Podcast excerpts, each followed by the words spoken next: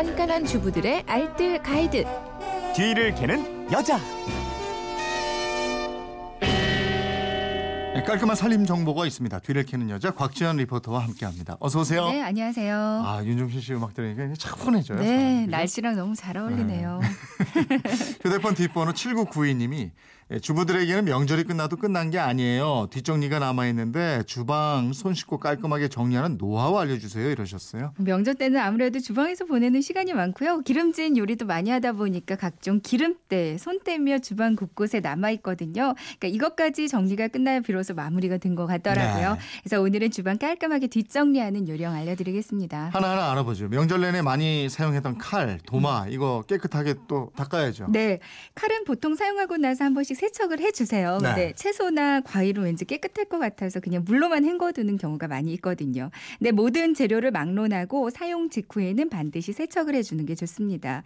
주방 세제로 설거지하듯이 세척해주면 되는데요. 근데 명절 때 생선이나 육류를 좀 많이 썰었잖아요. 네. 주방 세제로 설거지한 후에 식초물로 한 번 더 닦아주면 좋아요. 특히 칼에서 손잡이와 칼날이 연결된 부분, 여기가 가장 더러워지기 쉬운 부분이거든요. 이 부분까지 칫솔에 식초물을 묻혀서 한번 문질러주는 게 좋습니다. 네, 도마는요? 도마도 역시 한번 소독을 해주면 좋아요.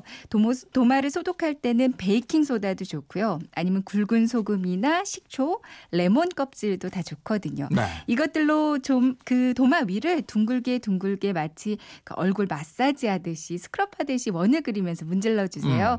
이렇게 씻은 뒤에 주전자에 뜨거운 물을 한번 팔팔 끓여서 한번 부어주고요. 네. 햇빛에 바짝 말리면 웬만한 소독은 될 겁니다. 나무 도마를 사용하셨다면 뜨거운 녹차를 도마 위에 부어주세요. 부어서 칼집이 난 방향으로 그 칫솔로 한번 문질러주면 좋고요. 네. 말릴 때도 나무결 따라서 세워서 말리는 게 좋고요. 가스레인지 주변의 기름때 이건 어떻게 청소하면 좋을까요? 차례 지내고 나서 청주나 소주가 좀 많이 남아있을 거예요. 동물성 기름때 제거에는 소주나 청주, 맥주같이 알코올을 이용하는 게 좋거든요. 네. 그 술에 들어있는 에틸 알코올이 기름기 같은 유기물을 잘 녹여줍니다. 근데 이 중에서 소주가 가장 잘 닦이긴 하거든요.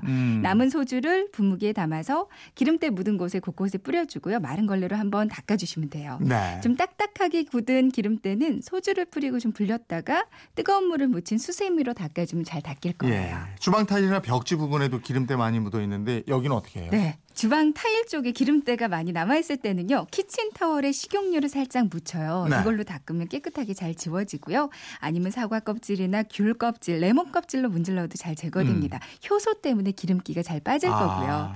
그리고 벽지에 낀 기름 얼룩은 여기는 그 애들 베이비 파우더 이용하면 좋아요. 네. 그러니까 헝겊이나 수건에 땀띠약 묻혀서 이걸로 닦아주면 얼룩이 깨끗하게 사라집니다. 싱크대 상판에도 요리 많이 하다 보면 얼룩 많이 남잖아요. 맞아요.